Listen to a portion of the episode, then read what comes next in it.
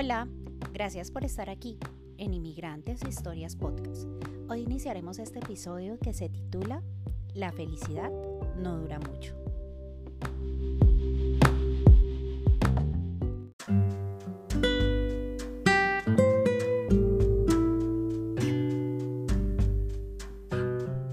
La felicidad no dura mucho dicho popular mundial, pues es una frase que se escucha en la mayoría de culturas y gente de muchos países la usa. Pero realmente aquí quiero hacer un paréntesis. Siempre he pensado que la felicidad es una decisión personal. No creo que la felicidad pueda ser proveída por alguien fuera de nosotros. Es decir, que esta solo la podemos producir nosotros mismos.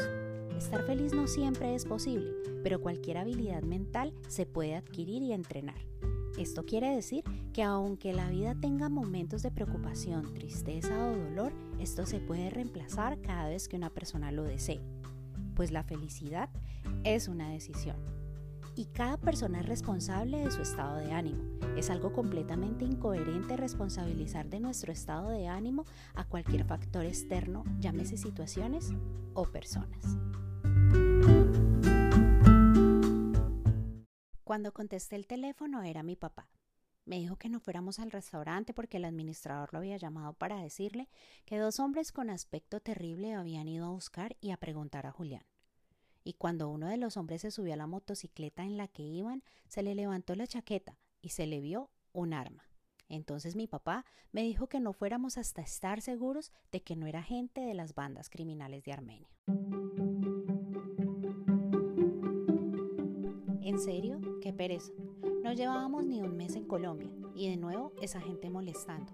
Claro que eso lo puedo expresar así hoy en día, pues cuando regreso a ese momento recuerdo mucho que mis piernas comenzaron a temblar y no podía controlarme. Me invadió la angustia. Al siguiente día pasó lo mismo, los mismos tipos, pero esta vez abordaron a mi papá. Eran dos personas distintas a las de la primera vez pero el administrador del restaurante le confirmó a mi papá que eran los mismos del día anterior. Volvieron a la rutina de ir a preguntar por nosotros y mi papá nos dijo que no podíamos quedarnos, que teníamos que irnos definitivamente de Colombia.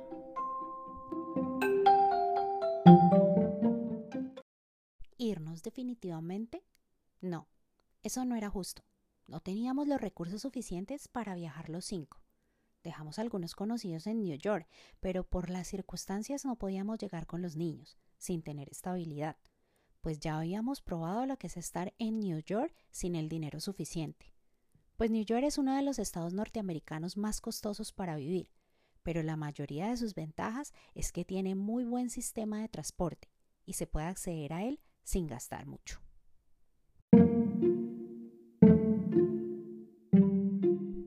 Hice un par de llamadas a New York y le dije a algunos amigos si podían recogernos y al menos dejarnos quedar una noche. Llamé a la señora que me había rentado un cuarto la última vez y le pregunté si podía rentármelo de nuevo.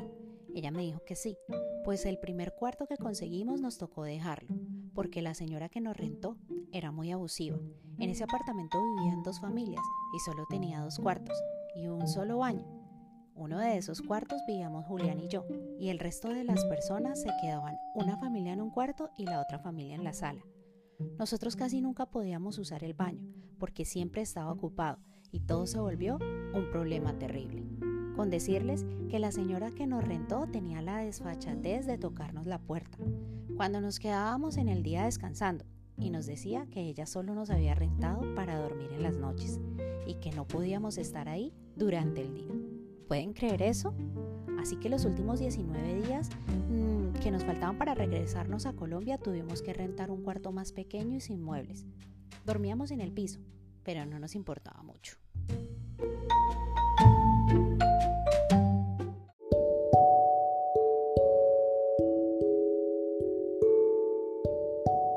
Les cuento todo esto para que ustedes sepan que en la ciudad de Nueva York existen reglas y que aunque tú no tengas documentos puedes hacer valer tus derechos y llamar a la policía.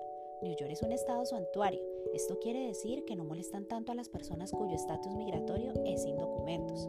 Esta ciudad tiene muchas ayudas y aunque no tengas documentos puedes usarlas. Nosotros para ese momento éramos turistas y estábamos legalmente en el país. Esa señora quería robarnos nuestro dinero, pero cuando le mencioné a la policía y marqué al 911, inmediatamente me devolvió el depósito y Julián y yo nos fuimos corriendo de ahí. ¡Qué horror! Es importante conocer las leyes básicas para que nadie te abuse. Entonces los hermanos Rosas nos dijeron que ellos nos recogerían en el aeropuerto y nos hospedarían en su casa por los días que fuera necesario. Ellos eran una bendición y muy amables, nos habían tomado mucho aprecio. Mi papá nos volvió a comprar los tiquetes de vuelta y en menos de tres días nuestro destino era regresar a New York.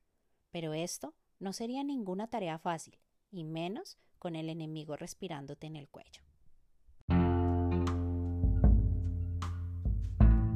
Gracias por estar aquí. Y recuerda, eres el dueño y creador de tu propio mundo. Entonces, toma buenas decisiones. Besos. Hasta mañana.